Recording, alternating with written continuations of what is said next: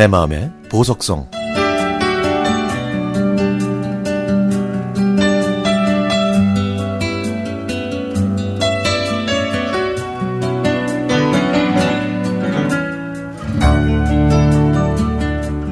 (28년) 전에 저는 경상북도 안동에 있는 성희여고를 졸업했습니다.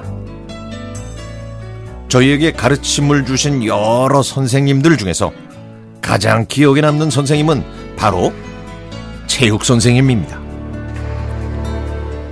첫 체육 시간, 안 그래도 어색한 교복을 입고 잔뜩 긴장해 있는데 근엄한 표정으로 교실에 들어오신 체육 선생님. 양복 차림에 머리카락은 살짝 부족했고 보조개가 있는 동글동글한 얼굴에 배도 살짝 나온 체육 선생님께서는 서울말로 인사를 하셨습니다. 그동안 사투리만 쓰시던 선생님들을 만나다가 서울말을 쓰시는 선생님을 뵈니까 저희가 좀 낯설기도 했습니다. 자, 그리고는 선생님의 첫 질문. 내가 무슨 과목을 가르칠 것 같니? 괜찮아, 얘기해봐. 사회요, 역사요. 분명히 체육 시간이긴 했지만 저희 눈에는 도저히 체육 선생님처럼 보이지는 않았거든요. 하지만 분명히 체육 선생님이었습니다. 다음 체육 시간부터 운동장에서 수업을 했는데요. 선생님께서는 운동복 차림에 선글라스를 끼고 오셨고 인사할 때는 안녕하세요 대신에 사랑합니다로 인사하라고 하셨죠. 체육 선생님한테는 별명이 하나 있었는데요. 그건 바로 날아다니는 돈가스였습니다. 선배들이 부르던 오래전부터 부르던 별명이었는데 나중에 그 이유를 알게 됐죠. 야간 자율학습을 하던 어느 날 남학생 몇 명이 저희 학교 운동장에 오더니 한 남자애가 누구누구야 좋아한다 보고 싶어 라고 큰 소리로 외쳤습니다. 그 소리를 들은 저희들은 창문으로 우르르 다 몰려가서 함성을 질렀죠. 그런데 어디선가 우사인 볼트만큼 빠르게 운동장을 향해 뛰어가는 사람이 있었습니다.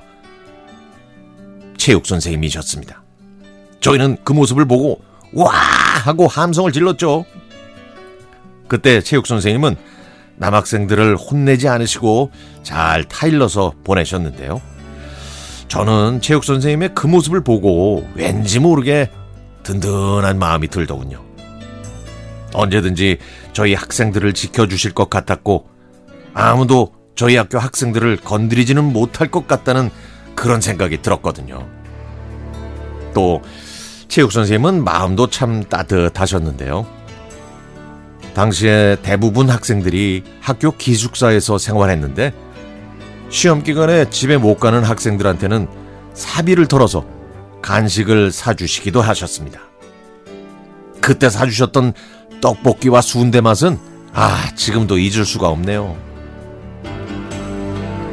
가끔씩 고등학교 시절이 생각나면 학교 홈페이지에 들어가서 선생님 사진이나 후배들의 활동 사진을 보곤 했는데 얼마 전에 들어갔더니 체육 선생님이 안 계시더라고요. 아마 정년 퇴직을 하셨나 봅니다. 어디에 계시든지 28년이 지난 지금까지도 선생님을 잊지 않고 기억하는 제자가 있다는 걸 꼭 알아주셨으면 좋겠습니다. 마지막으로 선생님께 감사의 말씀을 올립니다. 선생님, 저는 8기 졸업생입니다. 저는 지금도요, 친구들과 연두색 체육복을 입고 운동장을 돌면서 함께 불렀던 노래가 생각나요. 그리고요, 정말 힘이 되는 따뜻한 말씀들과 또 저희들을 사랑하시는 마음을 느끼게 해주셔서 고맙습니다. 선생님, 어디에 계시든지 건강하세요. 선생님, 사랑합니다.